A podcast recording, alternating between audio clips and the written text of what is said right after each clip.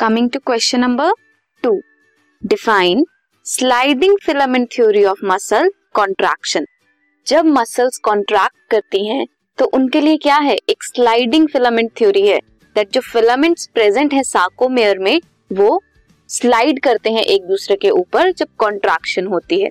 Let's see muscle fibres जो हैं, उनके पास alternate light and dark bands होते हैं। जो लाइट बैंड है, वो किसके बने होते हैं? वो बने होते हैं एक्टिन के। एंड जो डार्क बैंड है वो बने होते हैं मायोसिन के। एक्टिन थिन कॉन्ट्रैक्टाइल प्रोटीन है।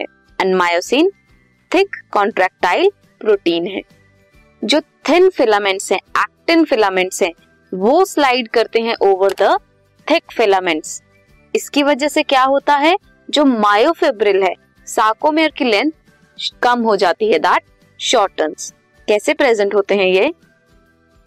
एक्टिन फिलामेंट्स प्रेजेंट होते हैं, थिन फिलामेंट्स प्रेजेंट होते हैं, एंड थिक फिलामेंट्स प्रेजेंट होते हैं। तो ये जो थिन फिलामेंट्स हैं, थिन फिलामेंट्स ये स्लाइड करते हैं थिक फिलामेंट्स के ऊपर। और इनकी लेंथ क्या होती है? कम होती है। ये एक दूसरे के पास आकर अपनी लेंथ को कम करते हैं। लाइट बैंड की अगर हम बात करें तो लाइट बैंड को क्या बोलते हैं? Light band is also known as I band and dark band को बोलते हैं A band Z line present होती है एंड क्या बनाती है वो? फॉर्म करती है एक इलास्टिक फाइबर और बाइसेक्ट करती है दो आई बैंड्स को. ईच द थिन फिलामेंट जो है that is anchor to the Z line Z line से एंकर्ड होता है। एच जोन सेंट्रल पार्ट है थिक फिलामेंट का, जिसमें थिन फिलामेंट ओवरलैप नहीं करते। ये कैसा होता है? एक्टिन फिलामेंट्स हैं थिन फिलामेंट्स हैं। उनके पास क्या है? थिक फिलामेंट्स हैं उनके ऊपर। जेड लाइन बाइसेक्ट करती है। ये जेड लाइन है। ये बाइसेक्ट करेगी आई बैंड को।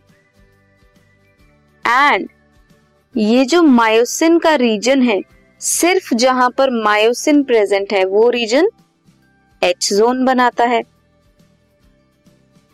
जहाँ पे एक्टिन और मायोसिन दोनों प्रेजेंट है जहाँ पे एक्टिन और मायोसिन दोनों प्रेजेंट है ये रीजन क्या बनाता है?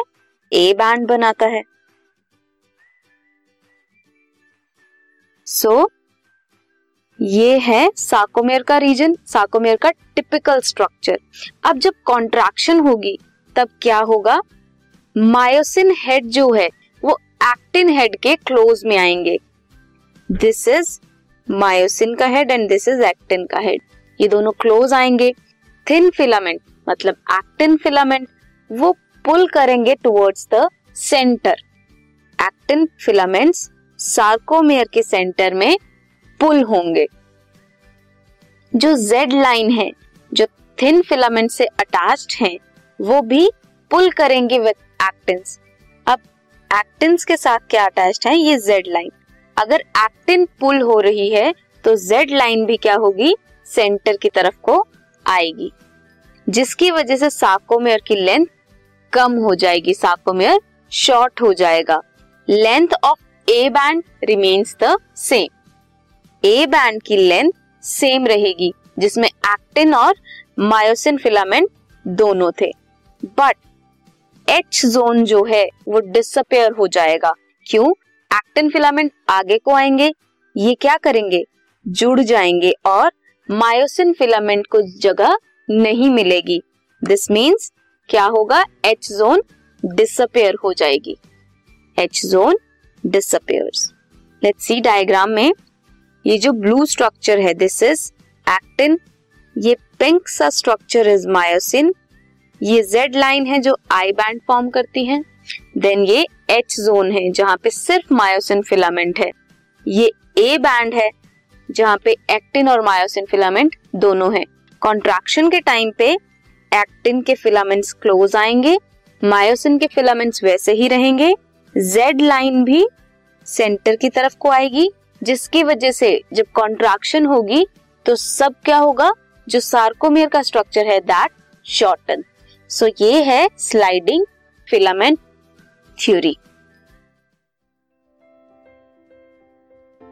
this podcast is brought you by Hubhopper शिक्षा अभियान अगर आपको ये पॉडकास्ट पसंद आया तो प्लीज़ लाइक शेयर और सब्सक्राइब करें।